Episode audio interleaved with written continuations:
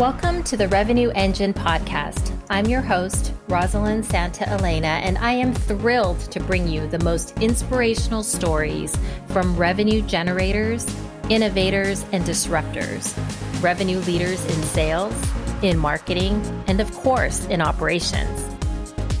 Together, we will unpack everything that optimizes and powers the revenue engine. by the Sales IQ Network. Are you ready? Let's get to it.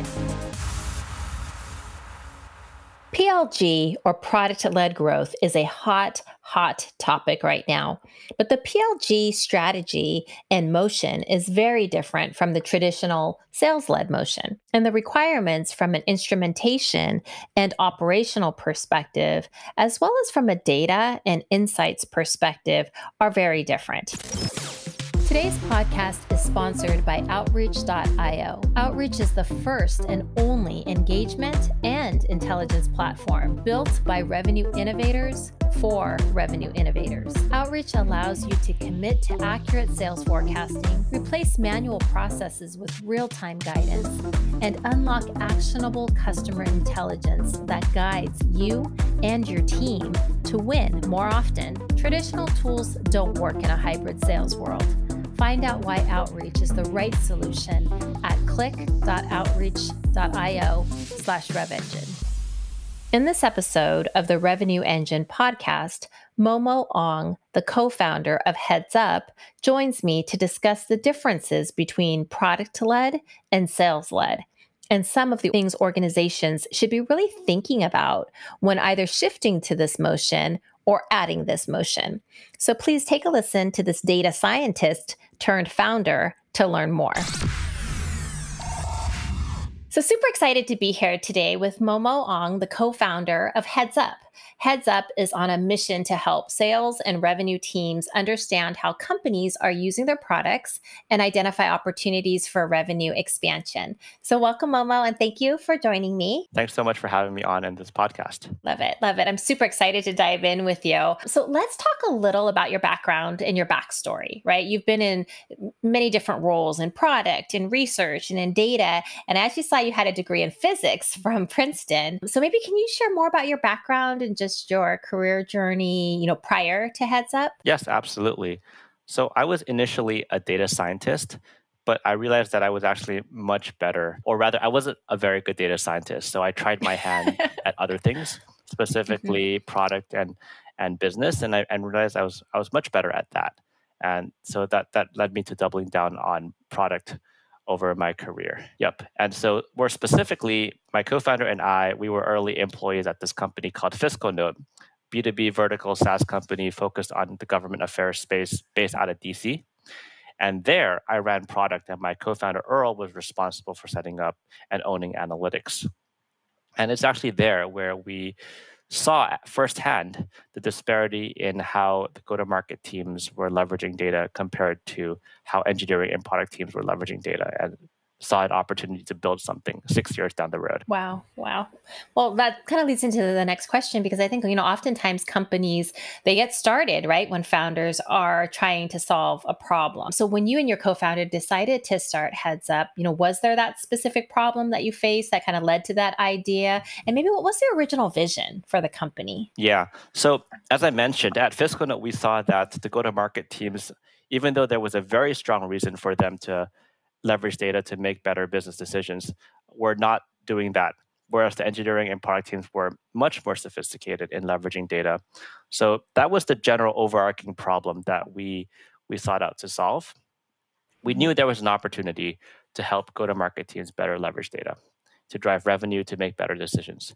And so as we started running in that broad direction, and as we talked to more go-to-market and also data stakeholders, we saw that there were two themes that stood out. Number one was the rise of product led growth, and number two mm. was the modern data stack. So you know, we realized that there was an opportunity to put the two together, right? How can we help product led go to market teams, which require more data than ever, tap the modern data stack to make better decisions? And so that was the, the problem statement that led to the founding of Heads Up and our current iteration of the product and business. Got it. Got it. I Love it. Yeah. Yeah. Definitely seeing a lot of movement in this PLG space, you know, and with so many companies really moving to this kind of PLG strategy and motion. You know, we talk about PQLs now, right? There's not just MQLs and SQLs, but yeah. now there's PQLs also, which are really the future, right? They're very different, right? From a traditional marketing qualified lead or even a sales qualified lead, at least from my perspective. So, what are some of your thoughts on this? You know, how do you see PQLs?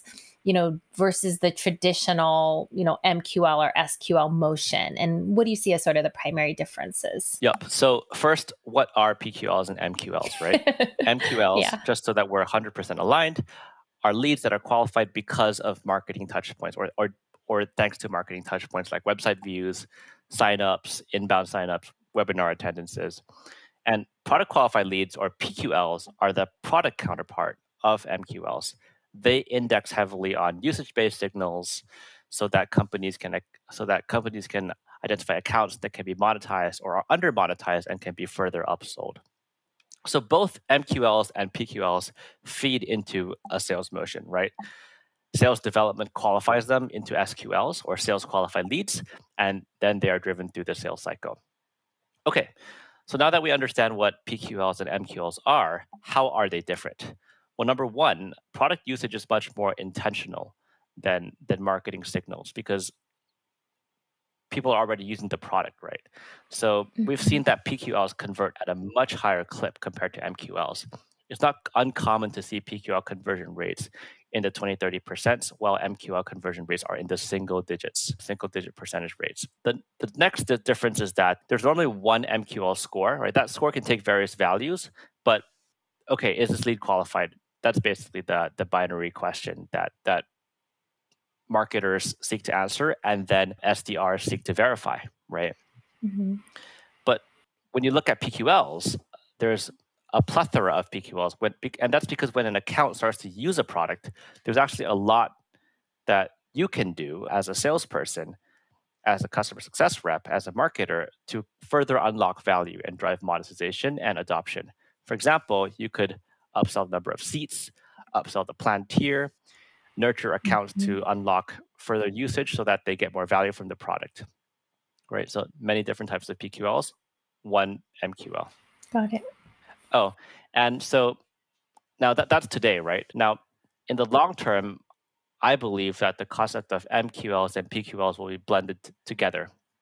So at the end of the day, you have some go-to-market objective, say upsell, cross-sell, churn mitigation, and you simply define logic based on usage signals, marketing signals, firmographic signals, whatever signals mm-hmm. that surface a set of leads that can be engaged against that specific go to market objective, right? And against that objective, you do something about it. So you route it to a specific channel, say sales, customer success, marketing. And you could even cut that mm-hmm. much more finely. So, this view of the world where you have different types of leads that are defined by different types of by different criteria is what we at Heads Up, the company that I'm building, and is exactly what we're building towards. We're building towards a tool that allows you to define leads based on multiple sets of data, multiple data mm-hmm. sources, mm-hmm. select which specific channel you want to engage the said lead, and to complete the feedback loop by measuring, experimenting, and improving your segment definitions and the channels that you, you use against each segment or each set of leads. Got it. Got it. Yeah, that makes a lot of sense. I think, you know, I think we're seeing we're seeing more and more companies, you know, using this sort of PQL model, right? And this product led growth model, and then managing the PQLs. What are you seeing, I guess, in some of your research and kind of, you know, what you're building there with clients is like, what are you seeing organizations really doing wrong when it comes to defining MQLs and managing those? Yeah, that's a great question. So let's start with defining. Oftentimes we see companies leveraging rule based methods. So often you know the, the sales mm-hmm. operations leader or the sales leader has some intuition about what usage behaviors lead to conversion and so against that intuition they define they they they, they define a pql right based on a rule mm-hmm. now that works from an 80-20 perspective but at scale we find that it actually is relatively low signal compared to machine learning. So we, we find that there's opportunities to lower the noise and also not miss out as many leads if companies are were to leverage machine learning to surface PQLs. So I think that's one thing that companies can generally improve on. Now, number two, I think there's a lot of emphasis on how to define a PQL using rule based methods or using machine learning, and there's less emphasis on how to operationalize these PQLs. So, what do I mean mm-hmm. by operationalizing PQLs? Well, how do we get these PQLs in front of maybe the hundreds of sellers or thousands of sellers and CSMs that you might have in your organization, right? And how do you make sure that there's compliance? How do you make sure that sellers are leveraging these leads, understanding why these leads are surfaced, and adopting their talk track as appropriate to maximize closed won? So that's actually a very, very hard process once you have a go to market team at scale. Lastly, defining PQLs and managing them is not a one and done effort. It requires mm-hmm. consistent measurement and iteration. And I think that's what a lot of folks might not do yet, right? Your product changes, the market evolves, and initially your rule based criteria or even machine learning based criteria might not be optimal, right? The channels you use to engage the leads might also not be optimal. You have to tweak and experiment to make sure that you have the optimal go to market motion over time. Yep. Yep. Yeah. I love that. I love that. I think that iteration and the not one and done is always so so true. You know, even with MQLs and traditional model, I'm always surprised by how many companies either don't do lead scoring or they don't continually update their lead scoring model based on learnings. So, definitely, I love that. That's all great advice. Thank you. Let's talk about data, right? Because we all know how critical it is to have the right data at the right time, right, to the right people. But with so many organizations moving, you know, even to consumption based, right, and this usage based model, which a lot of times, you know, this uh, this PLG motion, you know, supports, you know, having those deep insights into how your product is being used and that data is incredibly important. What have you seen, I guess, in terms of, you know, SaaS companies moving more into this product usage model? And what do you see as some of the key challenges to really bubbling up the right insights? Yeah. So I think I think a key challenge is instrumentation. You can't bubble up the right insights if you're not logging the correct product usage events and marketing events. And a lot of times we see clients or prospects wanting to, for example, build a product led growth, go to market motion, adopt a product led sales tool without having, in a prior sense, adopt instrumented and logged appropriate events. So I'd say that's one of the key challenges and that's actually that's structurally as within an organization that's a difficult challenge because it requires a lot of engineering and data engineering time. So are you are you seeing this trend in the market you know in terms of folks moving to more of this you know product usage data and product led strategies right? Because we're seeing a lot of companies shift right? From sales led to product led or kind of doing both right in their business model. And are you seeing this trend in the market? You know kind of where do you see or where do you think it's headed right? Do you have any predictions maybe as to how this might evolve over the next you know 12 to 24 months? Yeah absolutely. So heads up has been around for almost two years and in our existence we've definitely seen the the upswell of interest and adoption of a product led sales motion when we first started, the market consistently mistook us for yet another, say, customer success tool. But now there's definitely no question about that, right? Now the market appreciates and understands that there's definitely a need to leverage product usage data to drive better go to market decisions. Now, on a go forward basis, I think this trend will definitely speed up given a the, the macro climate today and emphasis on profitability right? That's that's a massive tailwind for product-led growth because at this point, most companies and their boards appreciate the efficiency of a successful product-led growth motion. So, yes, there's definitely been looking backwards. We've definitely seen increased adoption over over the over the months and years. And going forward, we expect there to be much more adoption as well. Got it. Got it.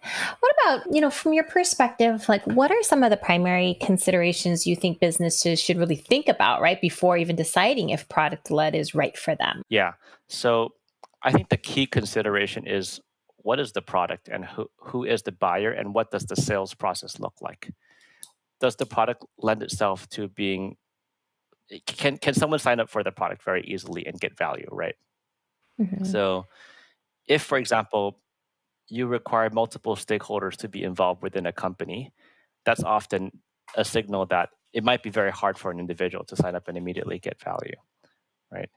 Data tools are, are one example of that. If you have to, if you're a marketer or a product manager who wants to use a data tool, and in order for you to successfully successfully get value from that tool, you need you need to ask, say, data analyst or data science to give you access to the warehouse. That's oftentimes not a, a product led motion, or, or rather, it, it can be an impediment. So, number one is what does the product look like? What does the sales motion look like? And how, how fast does how, how fast can, can someone unlock value from this product? The 2nd mm-hmm. consideration is the DNA of the company. So, I was actually just speaking to someone who who who ran a company that got acquired by Microsoft, right? And so Microsoft, as we all know, is very very it's it, it's a it's an enterprise sales machine, and Microsoft basically said, hey, you you should you should stop your self serve motion at this point.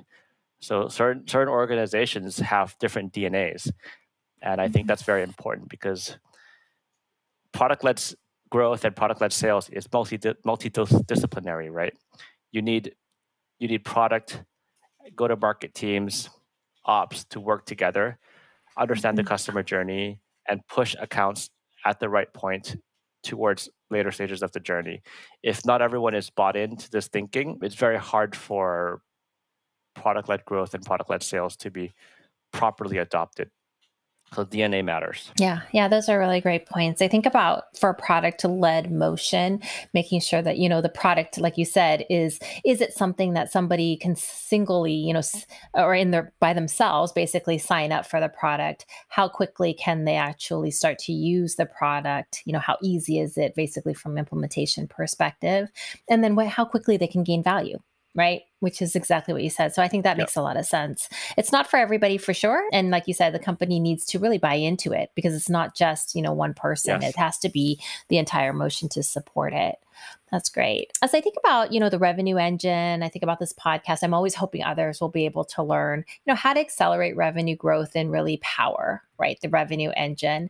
So, what are the, you know, maybe top two or three things that you think, hey, all revenue leaders should really be thinking about today that will have the biggest impact on revenue growth? Yep. So, I think the first thing is pricing and account tiering. This is a constant work in progress and something that I feel organizations consistently underinvest in. And we've seen so many cases where, because of a pricing iteration, companies are able to unlock 10 to 20%, if not more, gains in recurring revenue or contract values. And oftentimes it's not that difficult of an iteration. So I think pricing is oftentimes low hanging fruit for many organizations. Mm. Second, I think for sure, if you're if you're a product led growth company, figuring out how your go to market team sits on top of your self serve motion is very important. Compared to enterprise sales, there's actually a lot here to figure out, right? Enterprise sales is also very difficult, but oftentimes there's one process, and once that one process is nailed, uh, it's repeatable, right? Then you have mm-hmm. you have your sales team, you have your marketing team essentially work through those steps to to consistently drive revenue. But there's so many different go to market motions in in in PLS, right? In product led sales. You can there's self serve, there, there's sales assist. You can drive community, you can drive community leads. There's free or freemium accounts, and you have to think of ways to for each of there's different interventions that need to be that need to be directed at different types of customers at different points in their customer journey. And so it's as if you have to figure out five or six concurrent go to market motions as opposed to just one. So I think revenue leaders definitely need to be thinking hard about that because A, it's definitely much more complicated and not as playbookable, at least today, compared to the traditional enterprise sales motion. But if they successfully crack that a couple, if they successfully crack a couple of product led growth go to market motions, that can result in very efficient revenue growth. Yep, I love that. I love that. What about is there maybe one piece of advice that you know you would give to another founder? You know, sort of that one thing that really makes all the difference when starting your own business. You know, what would that be? Yeah, I think one advice would be market selection. Deeply understand your market and the problem and its associated nuances before going ahead and building. Mm. That's number one. And number two would be hiring. Make sure you, especially when you're an early stage company, and let's say you have a team of 10, every individual can be a game changer and can step change the company. So hiring and identifying really, really strong individuals and team teammates, both on the engineering and non-engineering sides. I'd say hiring and also market selection are probably the two most important things at the early stage. Yeah, yep, I love that. Well, thank you so much for joining me today, Momo. As we wrap up, and before I let you go, I always ask all the guests two things. So, one, what is the one thing about you that others would be surprised to learn? And two, what is that one thing you want everyone to know about you? Yeah. So, for number one, I think everyone would be surprised to learn that I'm actually based out of Singapore. So Heads Up is a fully remote company. Earl, my co-founder, is based out of San Francisco. We have folks on the East Coast and West Coast of we have yeah, folks on the East Coast and West Coast, as well as in Europe and India. So we're fingers crossed. We want to be the success story of a company that has been remote from day day zero and was mm-hmm. able to successfully scale to a very large and very successful size. What about one thing that you really want everyone to know about you? Oh, so my girlfriend recently got a ragdoll, and you know, I'm I've I've been obsessed with playing with it. So yeah, that's definitely something that's it, it was very it was definitely very unexpected. I did not I did not find my I did not know that I would be a, a cat lover. Oh, that's great. I love that. I love that. Well, thank you so much for joining me, Momo, and I really appreciate your time and super grateful for you know sharing more about your story, more about what you're building, and sharing a lot of your expertise around PLG, which is the hot topic right now. I think it's a hot it's a hot and yet very impactful motion that many companies are definitely either interested in or already implementing, but can always do better. So thank you for joining me. And thanks so much for hosting me. I really appreciate it. Great.